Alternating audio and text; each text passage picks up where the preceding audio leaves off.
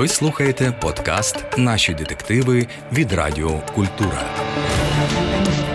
Це ваша нагода поринути в захопливі радіосеріали. Тут ви знайдете карколомні історії та заплутані інтриги. В головних ролях тільки зірки української сцени. Продюсерка проєкту та режисерка-постановниця Світлана Свиридко.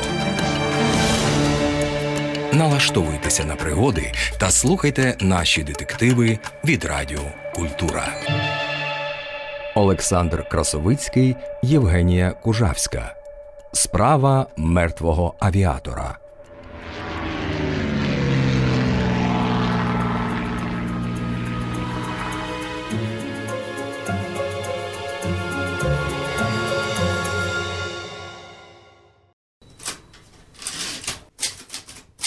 Ви дуже зайняті, Міро. Саме закінчую друкувати начисто звіт про вашу попередню справу, як ви просили, для вашого приватного архіву. Так, справа про таємниче зникнення вашої молодшої сестри була непростою, тим і цікавою. А ще першою в моїй слідчій приватній практиці. Я вдячна вам за досвід. Не всяка київська курсистка має змогу отримати безцінну практику. Міро, у мене нова справа. Чи не погодитися надалі працювати секретаркою? Лиха справа? Лиха. Настільки лиха, що не певен у безпечності чаю, який ми з вами пили сьогодні, бо не розпізнаю багато трав, на яких він заварений. Вас хочуть отруїти, Тарасе Адамовичу? Боюся випадково отруїтися сам. Адже справа саме про отруєння.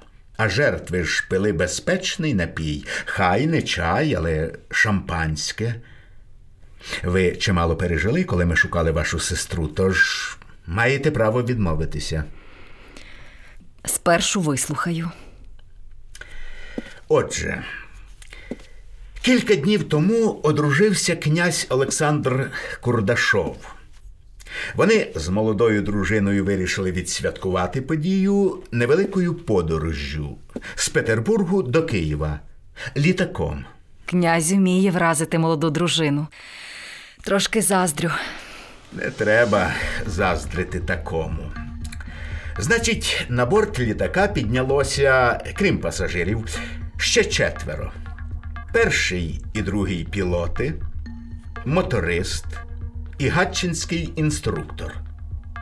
Літак приземлився три дні тому на Коренівському аеродромі. Однак вийшли з нього четверо: обидва пілоти, моторист та інструктор. Князя і його молоду дружину було знайдено в літаку мертвими. Констатували смерть ще на борту, приблизно за годину до зниження. Але що сталося? Ось це ми з вами і спробуємо з'ясувати, якщо, звісно, ви погодитеся взяти участь у розслідуванні. Єдине, що вже відомо, на борту молодята випили шампанського. Але це вбивство. Інтуїція підказує мені справа лиха і небезпечна. Вас, слідчого з величезним досвідом, лякає справа про вбивство? Я не вірю. Ну, По-перше, я не лякаю, а попереджаю вас про небезпеку. По-друге, я погодився, бо мене просив мій колишній начальник Георгій Рудий. Йому я відмовити не можу. Ви мені маєте право. Я допомагатиму вам. Подумайте до завтра, Міро. Це не справа про викрадення, як у випадку з вашою сестрою. Тут не зациклений на класичному мистецтві художник. Хіба ж то була справа лише про викрадення? Ось переді мною звіт. Убивство все ж мало місця. Та й божевільні художники такі самі небезпечні, як холоднокровні душогуби. Гаразд. В справі про смерть на борту літака дійсно є речі, які бентежать мене. І найгірше вони зовсім не бентежать поліцію, так каже Георгій Рудий. До того ж, справа певним чином для мене є особистою, як попередня для вас.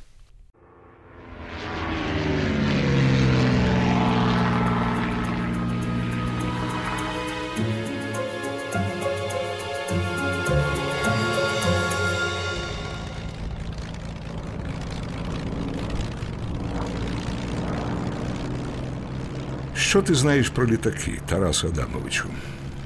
Те, що й усі, Георгію Михайловичу. Колись читав в газетах про мертву петлю, дражнив одного гонорового француза тим, що його земляк спізнився на кілька днів. Так, його прізвище Пегу. Француза випередив поручик Нєстєров. Пегу потім сам визнав за колегою право першості. Так ось, у справі, що я пропоную тобі, теж є своєрідна мертва петля. Маю сумніви, що в поліції її розплутають. Як щодо подробиць, пане Рудий? Наприклад, салон літака, де знайшли тіла, він же невеличкий, тісний. Хіба там можна отруїти когось непомітно для інших? Он воно що. Тарасе Адамовичу, саме тому я й запитав, що ти знаєш про літаки. Ми живемо у стрімкий час. Пегу запізнився на кілька днів, а ти щонайменше на два роки. Чому саме на два? Думаючи про літак, ти уявляєш конструкцію з кабіною для однієї людини. Ти ж чув про Сікорського? Не про батька, про сина. Ігор Сікорський зумів здійняти у повітря дещо більш громістке, ніж біплан. Кажуть, на борту його останнього творіння є навіть вбиральня. Чотиримоторний велетень Гранд. Ось який літак приземлився три дні тому на Коренівському аеродромі. І цей велетень місце скоєння злочину. Що кажуть про злочин у поліції? З твого листа лише зрозумів, що слідство завершене. Про це згодом. Спочатку про отруєння князя. А що з князем? Окрім того, що він встиг одружитися і померти менше, ніж за добу. Князь авіатор. Він устиг сконструювати літак і піднятися на ньому в небо над Києвом. Зробив так за шість днів до того, як саме те зробить Ігор Сікорський. Теж тут, е, на Куренівському аеродромі? Ні, на іподромі. А тепер до поліцейського слідства. Що саме тебе бентежить? Це не справа зниклої балерини, яку поліція не надто прагнула розшукувати. Навпаки, київська розшукова поліція стала на вуха, і розслідування, сам кажеш, майже завершене. Мовляв, справу ведуть до фіналу, є підозрюваний. Для чого тобі приватна участь колишнього слідчого? Я не вірю офіційному слідству.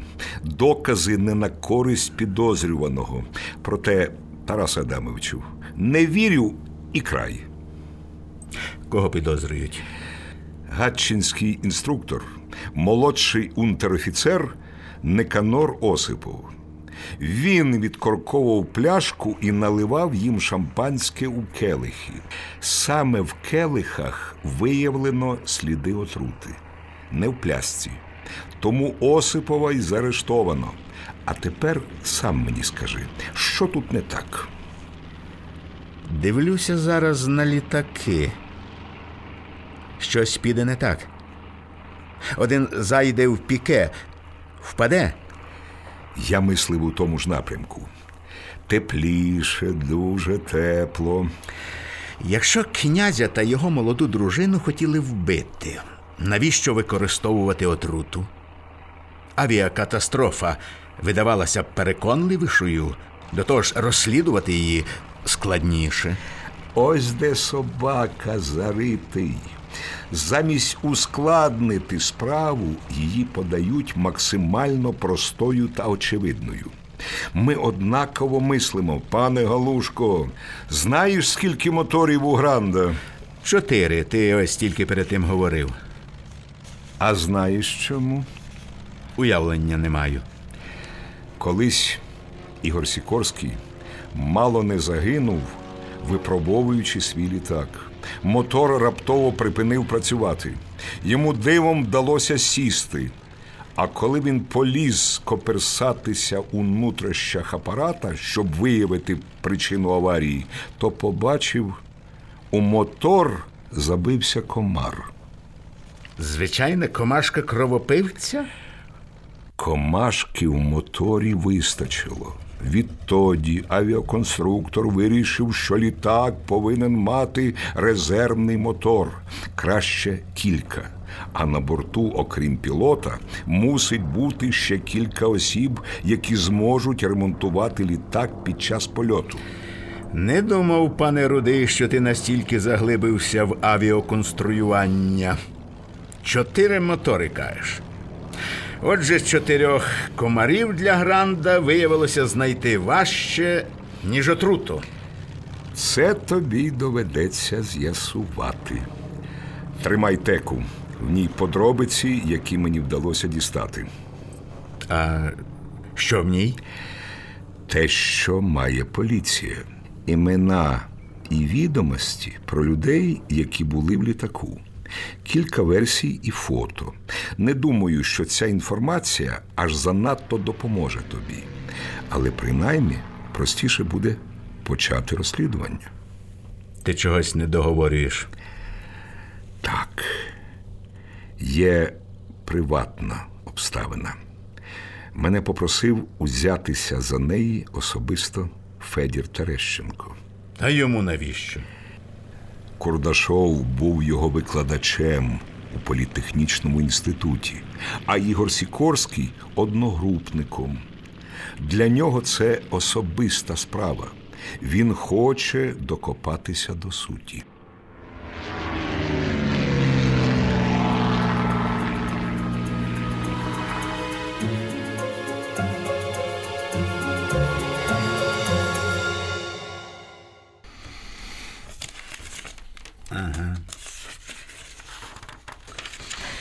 Останнім часом, Міро, я помічаю, що беруся за вкрай дивні для моєї професії справи. Зрозуміло. Авіація і авіатори це все нове для вас. Увірвалися в 20 століття, а ви даруйте людина з минулого. За півстоліття, Міро, ви теж будете людиною з минулого для своїх онуків. Але зараз я хочу знати, що відчувають люди, які злітають в небо, якими мотивами керуються, чого бояться. Цього нема у свідченнях, які передав мені Георгій Михайлович Рудей. Проте слідчі спілкувалися з людьми, які щодня дивляться в обличчя смерті, сідаючи в кабіну. Ну, не всі пілоти здійснюють вильоти щодня, тим паче бойові. Я тим паче вдячний вам за згоду продовжити наш контракт. Вказуйте й далі на мої помилки. Ваша інтуїція допоможе їх оминути. І так, без розмов віч навіч не обійтися. Про одну зустріч я домовився. Товариш нашого підозрюваного погодився поспілкуватися. І що найвагоміше, він був на борту літака, коли сталося вбивство. Ми на когось чекаємо. На нього й чекаємо. Годинник показує той час, на який ми домовилися. Люблю чіткість та точність. Зайдіть! Поручик Рахлін. На мене тут чекають. Так, так, е, прошу. Тарас Адамович Галушко, слідчий у відставці. Моя секретарка панна Томашевич. Ми приватно з'ясовуємо трагічну подію на борту Гранда. Ви ж були там? Я все розказав слідчому. Ви можете повернутися і піти. Але повторюся, наша зустріч неофіційна. Не матиме для вас жодних наслідків. Коли вже прийшов, то бодай вислухаю, що вас цікавить. Дякую. Пане Рахлін, ось я тримаю в руках креслення. Це і є той літак, що здійснив переліт із Петрограда до Києва. Якщо маєте на увазі переліт 2 грудня, так. Чи були до того на ньому ще якісь перельоти? Час від часу траплялися. Власне, на рахунку літака, який вас цікавить, щонайменше шість таких перельотів. Один із них рекордний за 13 годин. Я був мотористом на цьому літаку, коли він ставив рекорд.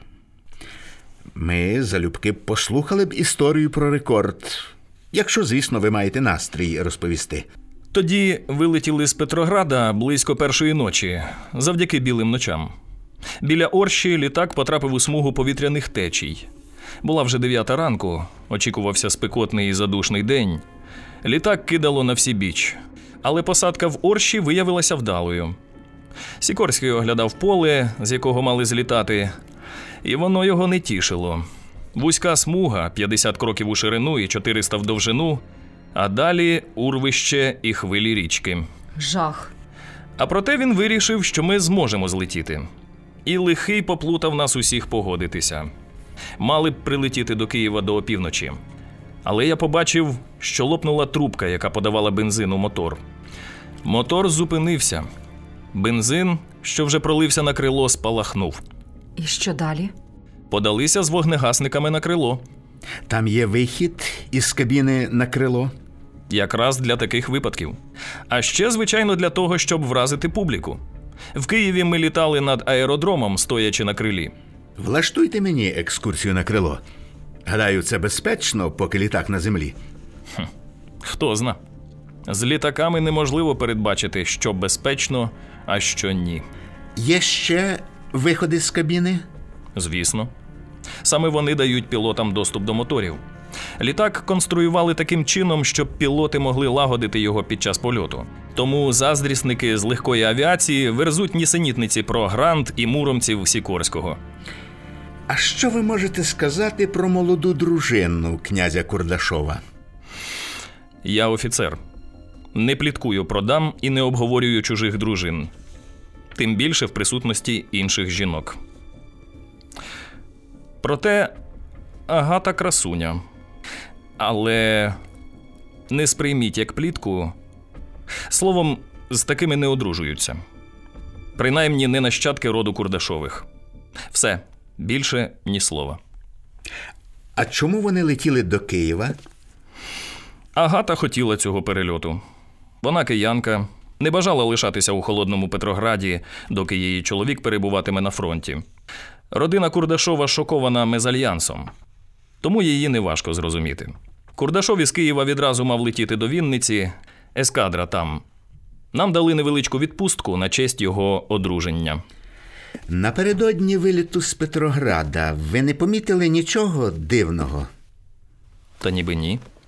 Курдашов із молодою дружиною дещо спізнилися на аеродром. Він заніс її у літак на руках. Остапчук, моторист, фотографував. Ми допомогли з валізами і скринею з посагом. Дивна традиція тягати з собою посаг могла коштувати мені пальця на нозі. Бісів Прусіс, перший пілот, впустив свій край скрині. Злетіли швидко і без пригод. А що було далі? Зробили кілька кіл над містом на висоті 400 метрів. Прусіс сказав, що Курдашов хотів вразити агату краєвидами. Я стежив за курсом. Прусіс вів літак. Остапчук перевіряв мотори. Коли я йшов у кабіну, агата сиділа в салоні біля вікна та усміхнулася. А що робив під час польоту молодший унтер-офіцер Осипов? М, складно відповісти. Слідчі вже допитували мене. Я не бачив його, допоки не зустрів в салоні з пляшкою шампанського. Він повідомив, що пані Курдашова оголосила, що не питиме чаю в небі. У них на борту була окрема кімнатка. Тіла ви знайшли там. Я мав невелику перерву, увійшов до тієї кімнатки. Курдашов спав на канапі, його обличчя було прикрите газетою. Але оскільки агата лежала на підлозі, я зрозумів, що щось трапилося. Коли ви зрозуміли, що вони мертві? Курдашов був холодний.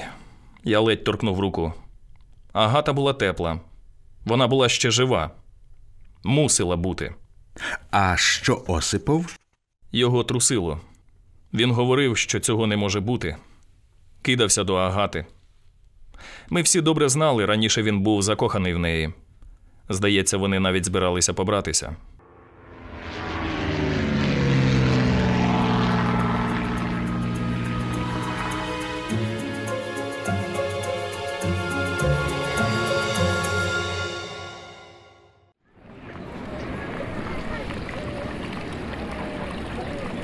Для мене честь знову мати справу з вами, Тарасе Адамовичу. Так, пане Менчиць, мені не обійтися без своєї людини в розшуковій поліції. Проте слідство майже завершене.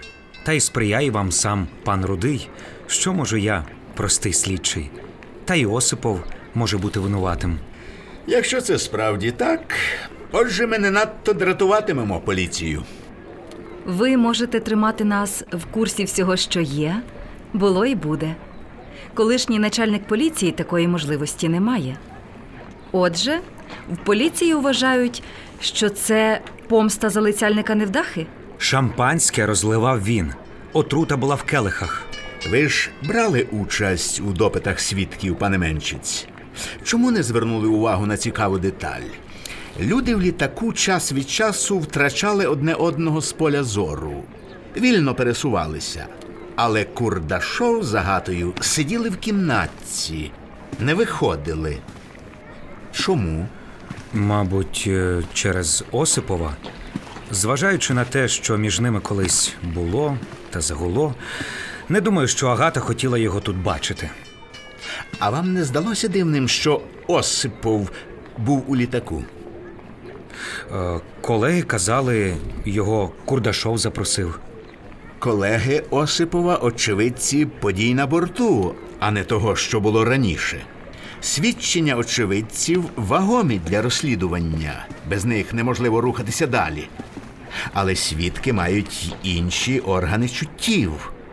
Найцікавіше те, що всі наші чуття легко обманути. Ви вважаєте, Тарасе Адамовичу, що повз увагу чотирьох авіаторів могло проскочити щось важливе? Один з них убивця, пане Меншіць. Троє інших введені ним в оману. Аби переконатися в цьому, я мушу сам піднятися на борт літака. Ви ж з мірою отримайте від мене інші доручення.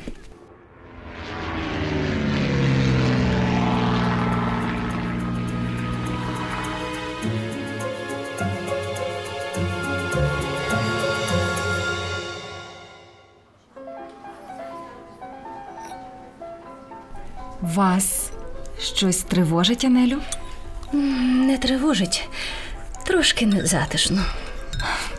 Це ж Симадені. Найкраща кондитерська Києва.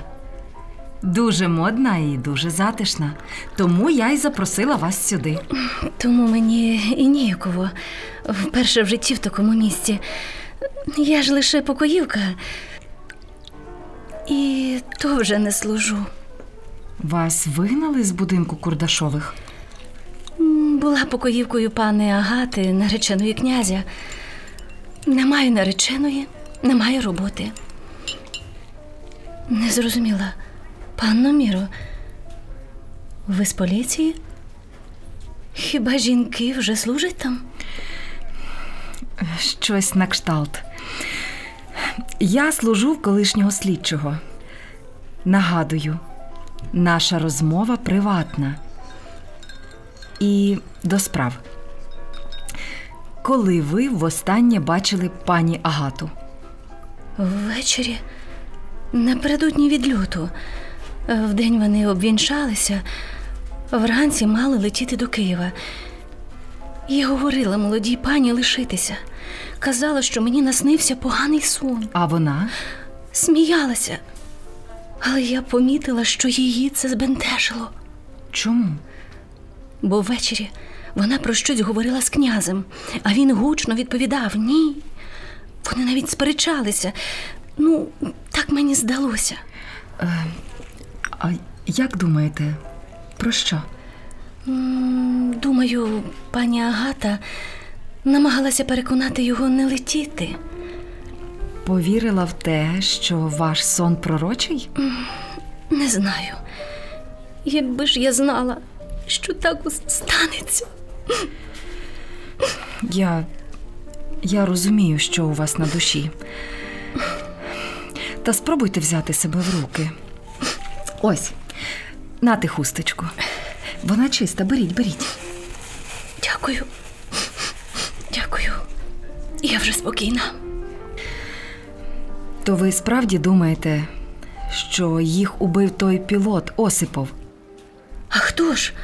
Поважний пан з поліції, який балакав зі мною, так і сказав убивця. То слова пана з поліції. А що ви скажете?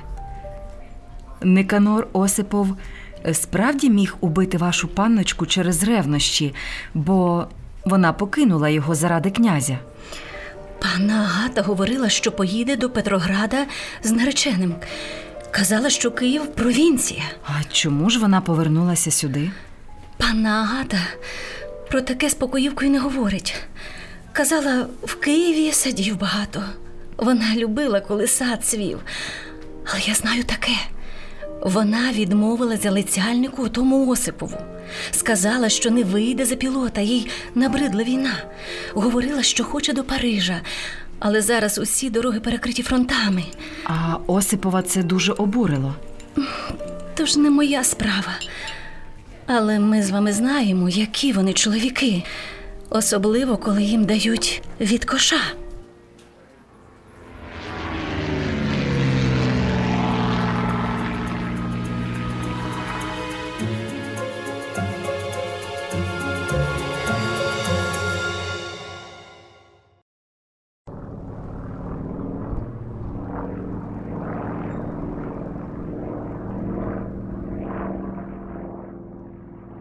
Пане Сікорський, а ви вірите у винуватість Осипова? Ні. Звідки така впевненість? Є багато питань, які лишаються без відповіді. Навіщо він убив Агату? Навіщо зробив це під час перельоту? Як взагалі опинився на тому літаку? Сам він уже не літав.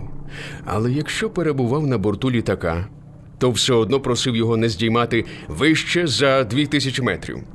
Тобто не літав. Ніхто мені цього не казав. Маю на увазі не літав так, як раніше. Муромці цінні передусім тим, що можуть літати на висоті трьох тисяч метрів і навіть вище.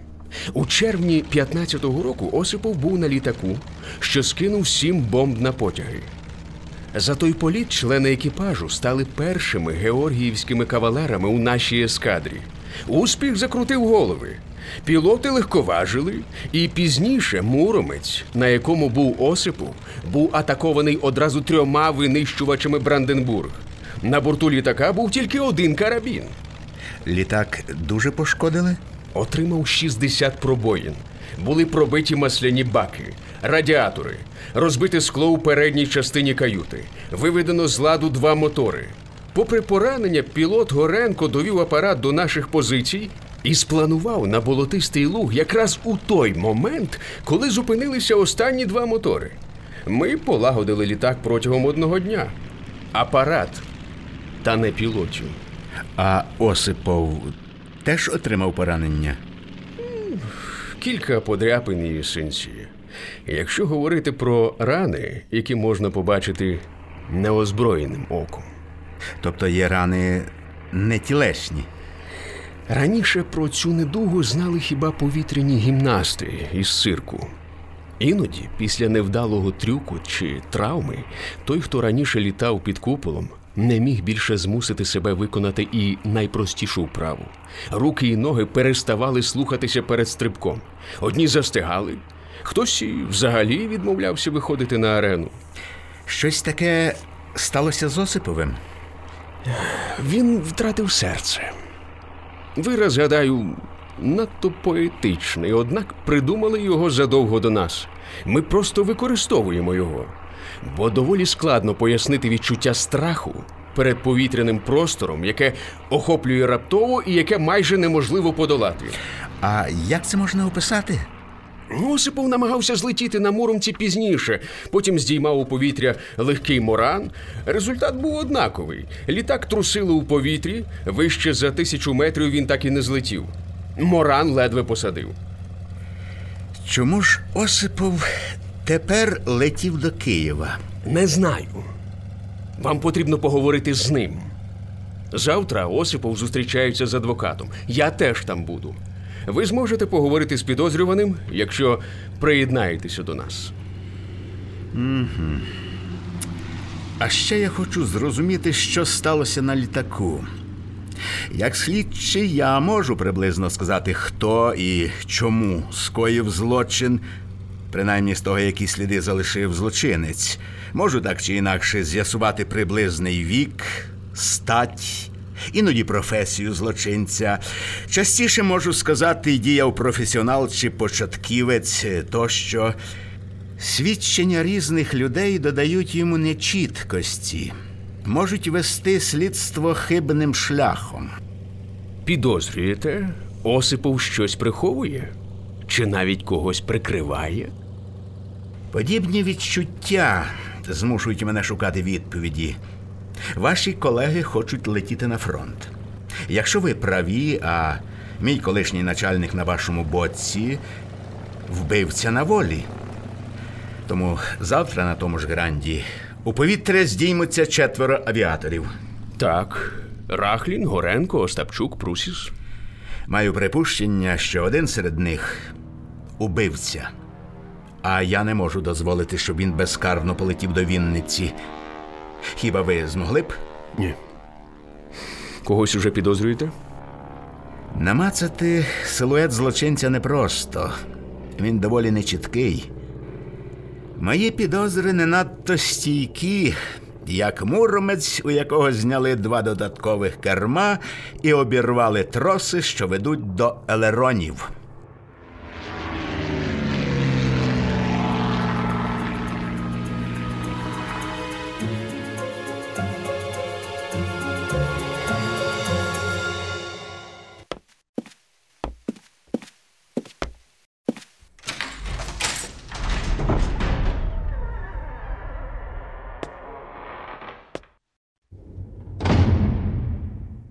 Мало мені чинних слідчих. Тепер навідався колишній. Попереджаю, все, про що маєте намір запитати, вже записано в протокол. Я знаю. Однак я маю почути ваші відповіді особисто, Навіщо? щоб зрозуміти, чи допускаю, що поліція не помиляється. Поліція вважає, що це я їх убив. Але якби я хотів убити, навряд чи вдався до такого способу. Ваші колеги говорять, що ви змінилися після складного бойового вильоту у червні 1915-го. Це справді так? Я більше не пілот. Чому ж ви летіли до Києва разом із Курдашовими? То мені вже і ступати на борт літака не можна. Курдашов мав летіти до Вінниці з Рахліним та іншими, але ви ні. То чому ви опинилися на тому літаку? Не хотів лишатися в Гатчині. Інструктор із мене зараз такий, як і пілот. Вирішив, що зможу якось облаштуватися в Києві. Дати раду з усім цим. Врешті Горенко теж відмовився лишатись у Гатчині. То ви планували зустрітися в Києві з штабс-капітаном? Можливо. Насправді я не мав чіткого плану. Хотів просто забратися звідти. А це.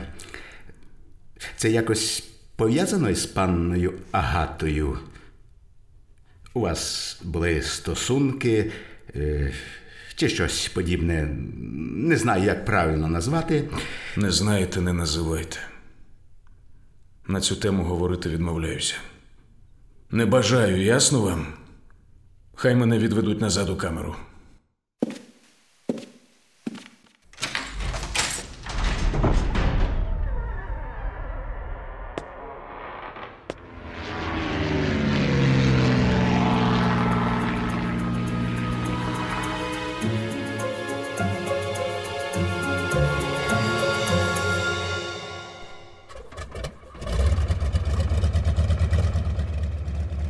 Це ваш перший політ, пане Галушко? Знав, на що йду. Зовсім погано. Незвичні відчуття, але вже освоївся. Навіть оглянув салон. Тепер говоритиму з авіаторами по черзі. З вами, до речі, у мене поки що все. У вас, пане слідчий, не вигорить жодна пастка. Ви нікого не заскочите зненацька. Усі ми четверо знаємо, для чого ви летите із нами. Гадаєте, зможете знайти відповіді, якщо поговорите з усіма, хто був у літаку того дня? Можливо. А якщо вам скажуть неправду? Наприклад, я раптом наговорив сім мішків гречаної вовни. Навіть напевне.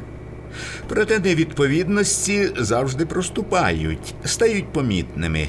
Їх можна побачити, якщо уважно придивлятися. Щось схоже, колись говорив один мій знайомий. Не пілот, ми познайомилися у госпіталі. Він навчив мене кількох фокусів із картами. Натякаєте, зараз ви не свідчили, не відповідали на питання, а махлювали. Виправдовуватися не буду. Немає у чому. Висновки робіть самі. Тим більше ви особа приватна, я не зобов'язаний. Моя добра воля балакати із вами. Але інші навряд виправдають ваш розрахунок. Чому? Остапчук не надто говіркий, завжди відмовчується. Принаймні, саме таким я пам'ятаю його у ескадрі. Повна протилежність Рахліну. Тому я б теж радив спочатку поговорити із ним. З Рахліним я розмовляв уже кілька разів, а він не єдиний свідок. Так, зате Рахлін міг би розказати вам і про Остапчука. Хоча я теж можу. Не знаю, чи буде вам корисна моя історія. Наприклад, якби я літав без Остапчука, не повернувся б. То Остапчук хороший пілот. Складно відповісти. Я бачив, як кращі у Гатчині перетворюються на зовсім ніяких на фронті і навпаки. Я бачив, як аси пересідають із легких літаків на муромців і не можуть здійняти літак на достатню висоту. Бачив і тих, хто здійснює бойовий виліт за вильотом, і вони вдалі, а за місяць взагалі перестають літати. Я не знаю, які вони кращі пілоти. А Прусіс? Прусіса. Прусіса я знаю гірше, хіба з розповідей. Літав із ним кілька разів. Проте він надійний. Минулої зими муромці мали здійснити переліт до Білостока, а потім до Ліди. Вилетіли зранку. Потім пошкодували про це, бо виявилося, що зупинились усі чотири мотори. Я панікував. Прусіс почав діяти, і вдалося запустити два. Я запитав у Прусіса тоді, якого дідька він такий спокійний. Знаєте, що він відповів? Цікаво. Що якась одноока ворожка напророчила йому зовсім іншу смерть, і він точно знає, що його літак ніколи не розіб'ється. Коли так, гукніть мені сюди Прусіса. О, мені казали, тут залишилось трошки кави. Чую аромат. Підозрюю саме вам, пане. Ми зобов'язані тим, що не п'ємо звичну рахлінівську каламуть. Тішуся, що моя поява в літаку виявилася корисною. А Рахлін з Остапчуком порається без вас, пане Прусіс? Звичайно. Рахлін теж пілот, просто коли літає разом із нами, найчастіше виконує функції моториста. Однак під час перельоту з Петрограда до Орші вас ніхто не змінював? Переліт не такий довгий. Я відпочивав кілька разів, мінявся з Рахліним. Потім ми зробили посадку в Орші, я міг відпочити. Мав намір скоротити час перельоту, щоб наша пасажирка не відчувала дискомфорту. А як ви поставилися до ідеї перельоту з дружиною князя? Панночок на літаках і на авіашоу катають. Тим паче ми летіли до Києва, а не на фронт. Потягом вони б їхали довше, нам би довелося чекати Курдашова в Києві. Коли ви зрозуміли, що щось трапилося? Я від Орші був за штурвалом. Однак за годину після злету до кабіни увійшов Осипов, який хотів відволіктися. Я лишив його з Остапчуком. Одного пілота в кабіні було достатньо. Сам пішов шукати залишки кави, проте ніякого натяку на каву не знайшов. З кімнатки визирнула Агата, запропонувала шампанське. А де був Рахлін? На крилі перевіряв мотори. Я постояв біля вікна і повернувся до кабіни. А Остапчук пообіцяв витрусити з Рахліна зізнання, куди той подів каву. Подався в салон. Однак хвилин за десять повернувся до кабіни, почав волати, що Агата непритомна, і Курдашов теж. Як ви діяли? Лишив другого пілота за штурвалом, вибіг на хвилину в салон. Здається, бачив, як над непритомними схилився Осипов. Рахлін пробував їх отямити на шатерем. Ви це теж е, бачили?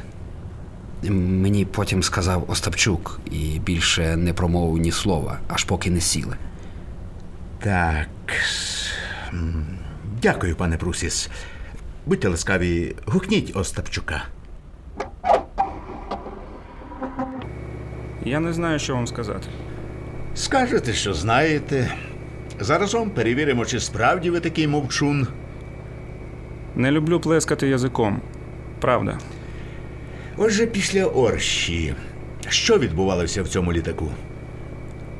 Нічого не відбувалося.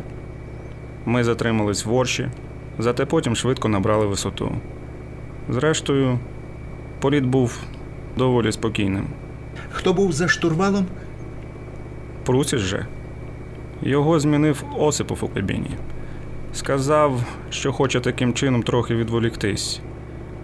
Йому нелегко було перебувати на борту літака разом з Агатою.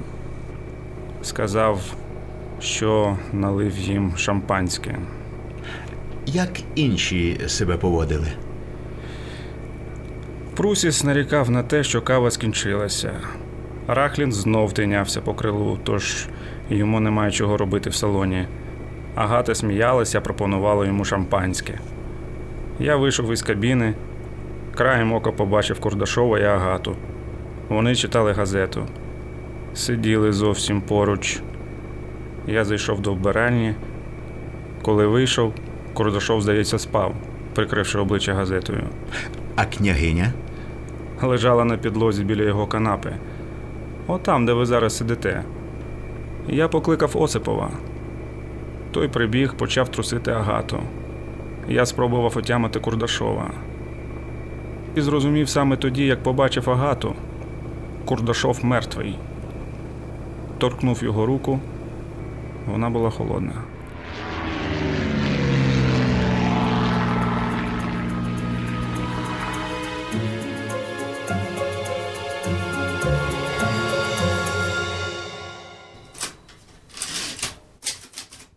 Міро, я вас дуже прошу. Письмовий звіт зараз не головне. Хотіла хоч якось відволіктися, Тарасе Адамовичу. Думки докупи зібрати, ще й нерви. Стукаючи машинкою, нерви не заспокоїш. Нерви в них. А в мене хіба не нерви? Не можна вас лишити на трошки. Помічнички. Вас свідка вбили, поки я в небі літав. Не в нас, Тарасе Адамовичу. Не було наказу від вас е, охороняти покоївку. А Неля вільна була робити, що хотіла. То чому ж її понесло на Коренівський аеродром? Авіашоу! Повітряні кулі літали. Пілоти охоче катали дамочок. Як сталася аварія, ніхто не знає. Третя смерть на тому литовищі. Мені від того не легше. І чому випала з кошика і розбилася саме покоївка пани Агати, теж ніхто не знає. Ай, що вже тепер? Пане Меншіць, ви мої доручення виконали? Так точно. Скриню Агати оглянули? Але я не знаю, що мусив там шукати. Всередині нічого особливого. Одяг, сукні, сувої тканин, ото і усе. А медичні експерти, які оглядали тіла Курдашових? Я знайшов. Висновок є. Не вчитувався, відразу приніс вам. Зовсім не читали? Кажу ж, не вчитувався, бо не знаю, наскільки написаному можна довіряти. Чи справді немає помилки? Адже у висновки лікарів не так просто повірити. Прошу.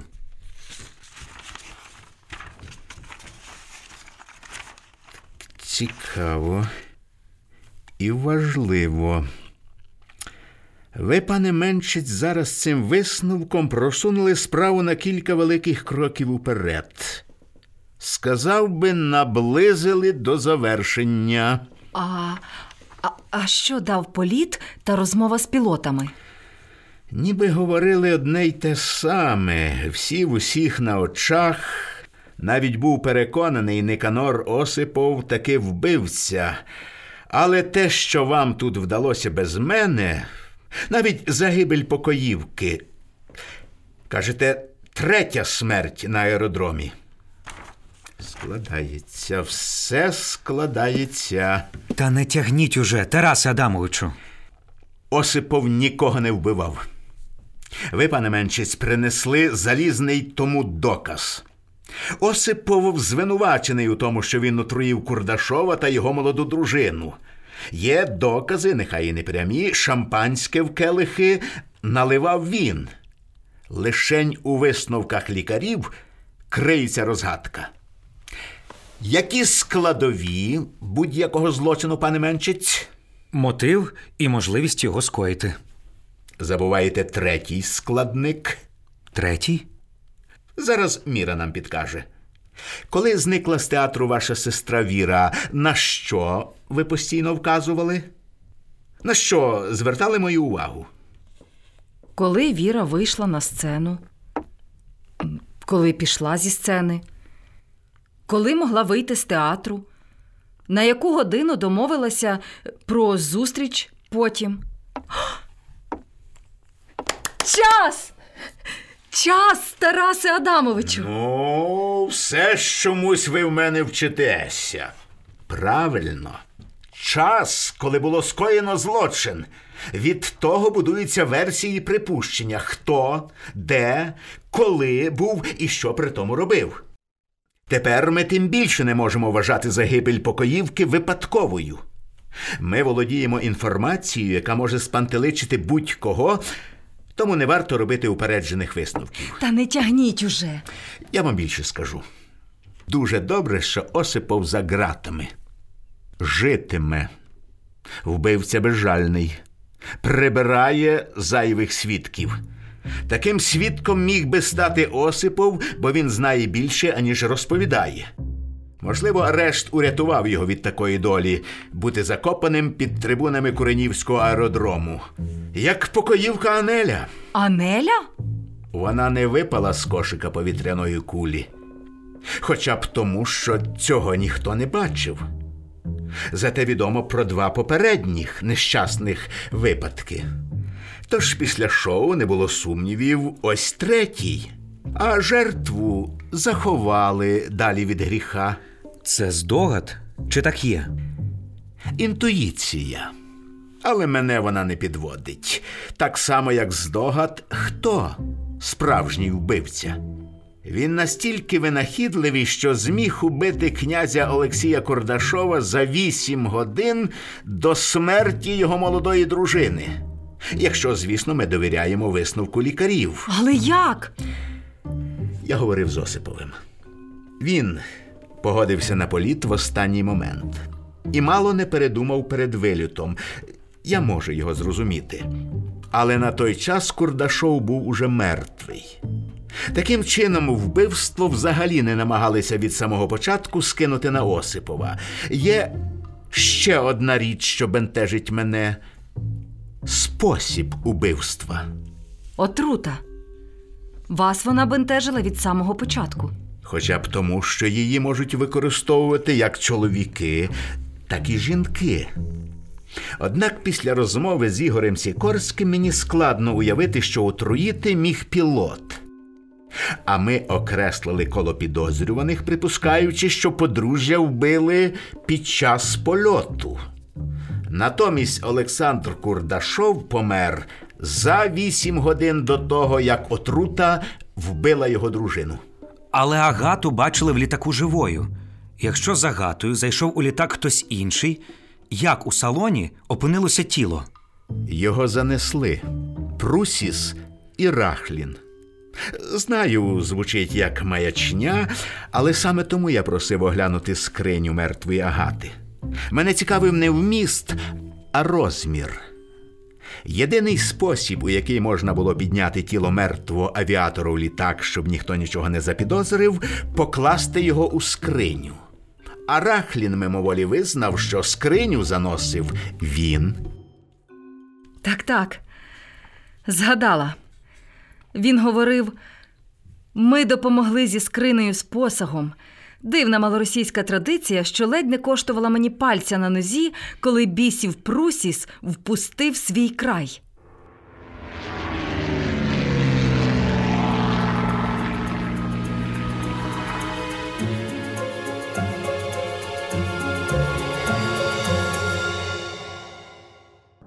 Ти так і не пояснив мені, Тарасе Адамовичу, навіщо потягнув мене з собою на аеродром? Ти, пане Рудий, заварив цю кашу, втягнув мене в історію. Мусиш бути присутнім, коли ми викриємо вбивцю. А чому Осипов відмовився? Невже йому не цікаво? Він все одно дізнається. Докази його непричетності залізні, але він сам уже давно не залізний, не витримає. Такі віражі вище його сил. Знаючи все, мені Осипова єдиного шкода. Фізично не постраждав, звинувачення зняли. Але ж він справжня жертва, розчавлена людина. То що ж він приховував? Удалося хоч після всього розговорити. Так, ми балакали довго. Міра вже надрукувала протокол. Уявляла, що читаю роман або пишу. Отже, Агата Кордашова була вдовою. Шлюб із князем другий. Її покійний чоловік, власник маєтку Білій церкві, помер за доволі дивних обставин. Він взявся труїти в коморі ос, а отруївся сам. Як отруту він використовував ціанистий калій. Звідки Осипов це знав? Йому розповіла Анеля, покоївка Агати. Колись вона працювала в тому маєтку. І ці знання наблизили її смертний шлях. Чому Осипов раніше не сказав? Курдашову хоча б. Міг, але зробив інакше, розказав Агаті. Ще раніше, коли ж дізнався, що вона збирається заміж за Курдашова, наполіг, щоб вона розповіла про своє минуле князю. Не літав через неї, правда. Тільки не тому, що любив її, а вона його покинула, а тому, що підозрював. А вона? Мабуть, махнула рукою. А Осипов ні. Вирішив перевірити свої підозри. Поїхав до Білої церкви, показав фото Агати, вивідав історію про отруєння, дізнався, що маєток поділили між собою діти нещасного від першого шлюбу. Від молодої вдови відкупилися невеликою часткою майна. Анеля говорила Осипову, що вагати є чоловік, в якого вона закохана, але той чоловік не Курдашов. Осипов дізнався, що князь Курдашов і Агата ось ось мають побратися. Молода не збирається відкривати нареченому свою таємницю. Він пообіцяв Агаті, що зустрінеться з князем, навіть якщо йому доведеться сісти в літак разом з ними і летіти аж до Києва. Для чого? Аби лише пересвідчитися, що Кардашов знає, кого взяв у дружини. Агата просила, щоб він дав їй можливість розповісти все самій. Напередодні вильоту Осипов таки завітав до будинку Курдашових. Увірвався до кабінету друга, але так нічого й не розповів йому. Тарас Адамовичу, а точно Агата вбила першого чоловіка? Чому ти зараз віриш словам, а не доказам чи знаменитій інтуїції? Ми не знаємо напевно. Те, що сталося в Білій церкві, могло бути нещасним випадком. Якби Осипов був впевнений, що Агата вбила першого чоловіка, він не чекав би, поки вона зізнається всьому сама. Своєю чергою Агата вирішила позбутися не Осипова, а Курдашова. Боялася, що Осипов все розкаже йому, та не знала коли. Агата навряд чи діяла сама. Вона мала спільника, який найімовірніше обирав для неї жертв. І цей спільник був одним із членів екіпажу Гранда, коли той на початку грудня летів із Петрограда до Києва. До речі, вся компанія тут, у ангарі. Ми прийшли.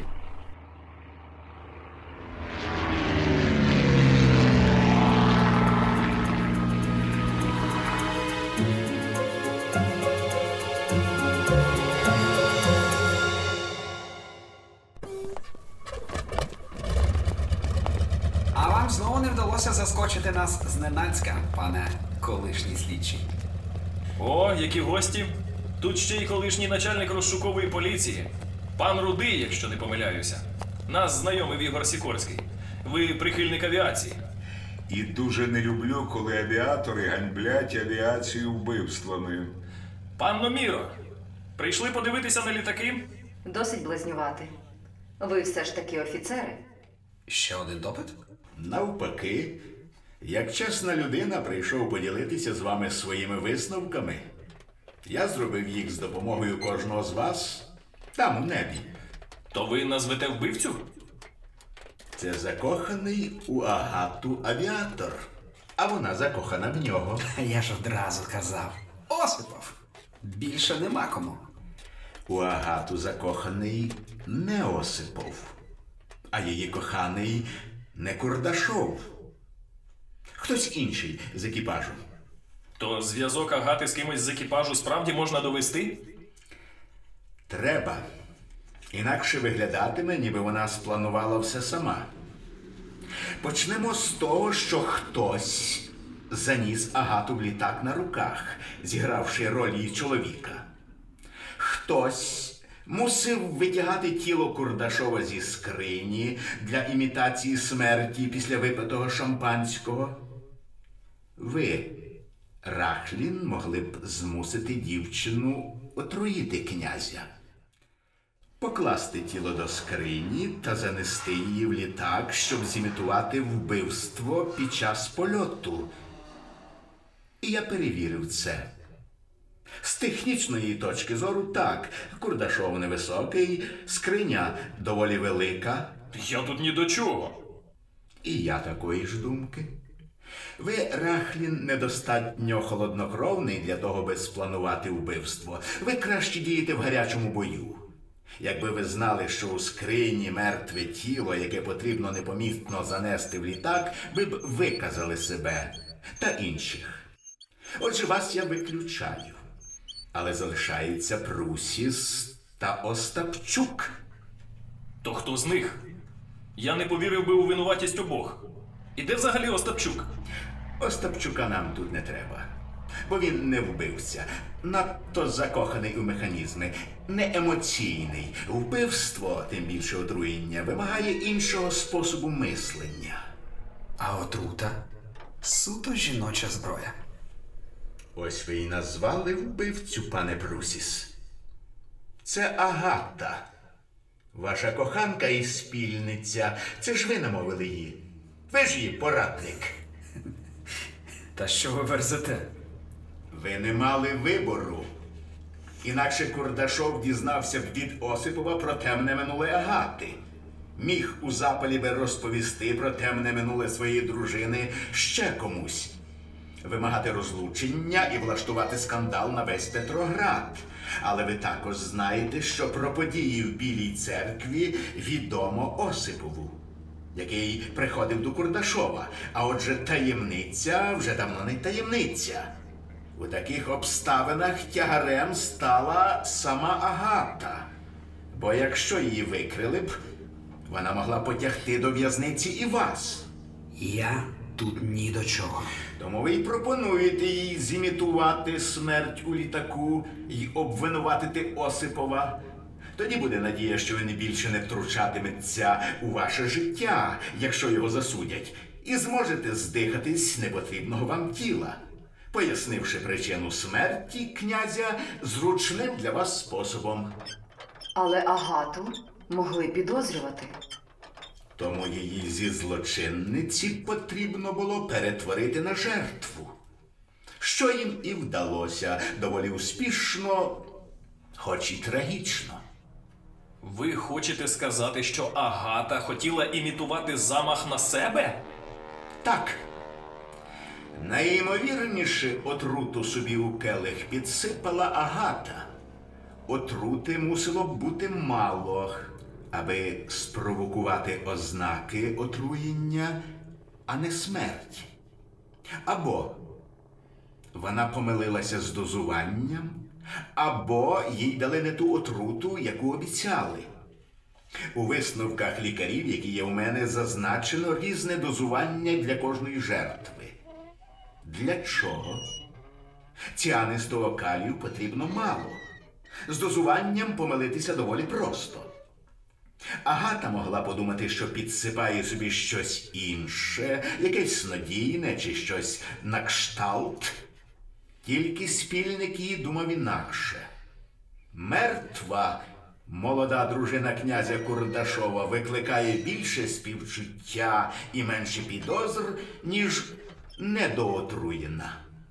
Це здогади, Тарасе Адамовичу. Я звик тобі довіряти, проте поки ти не довів винуватість пана Прусіса фактами. Прусіс забобонний. Це підтвердив і він сам, і не приховують його колеги. Один із найпоширеніших забобонів пілотів щасливі речі.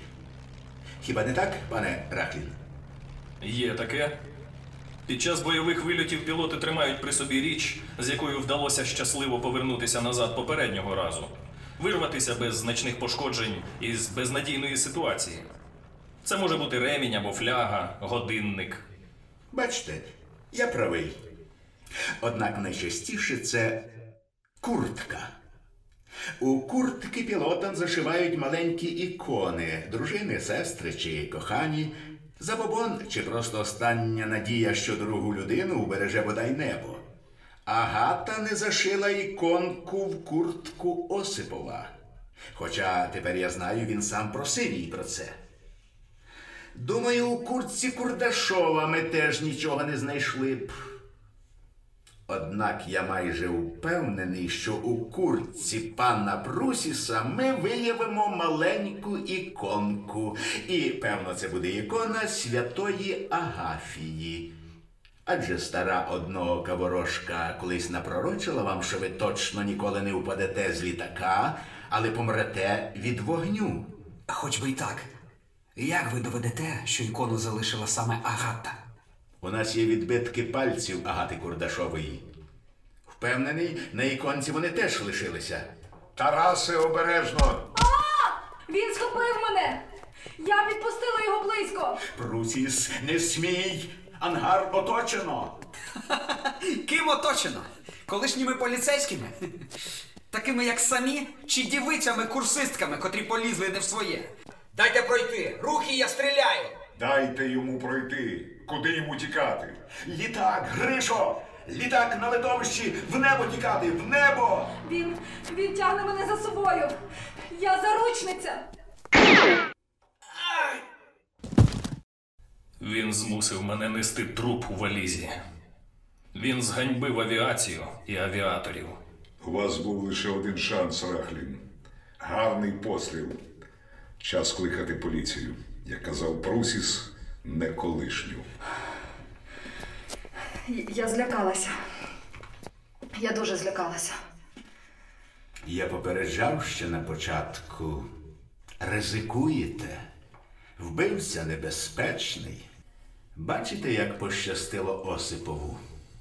І як не пощастило покоївці Анелі. Ходімо звідси. Так, ходімо. Свою справу ми вже зробили. Справу мертвого авіатора.